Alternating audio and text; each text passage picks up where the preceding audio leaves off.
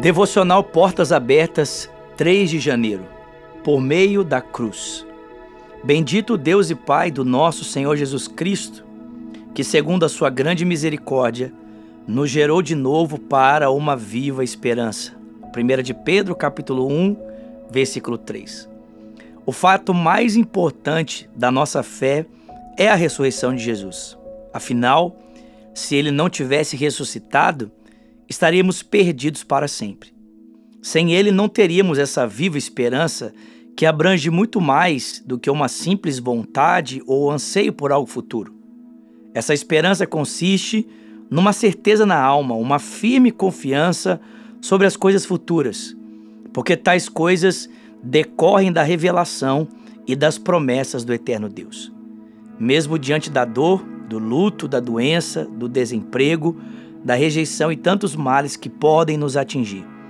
Nossa esperança é viva por causa do Jesus ressuscitado, que venceu o mundo.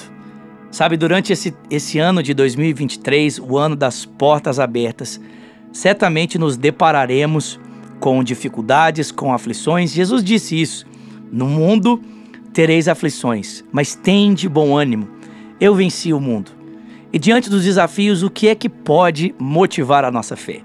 As palavras de Pedro oferecem para nós essa âncora firme, esse consolo inegável, esse consolo imutável, que é a certeza de que assim como ele venceu, nós também venceremos. Jesus ressuscitado é para nós o nosso horizonte certo.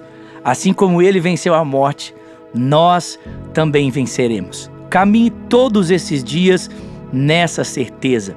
Escreva na sua agenda todos os dias. Coloque esse marco firme no seu coração. Volte os seus olhos constantemente para essa realidade, que o seu coração seja inundado com a certeza de que ele venceu. Cristo venceu a morte e o Cristo que venceu nos fez nele mais do que vencedores.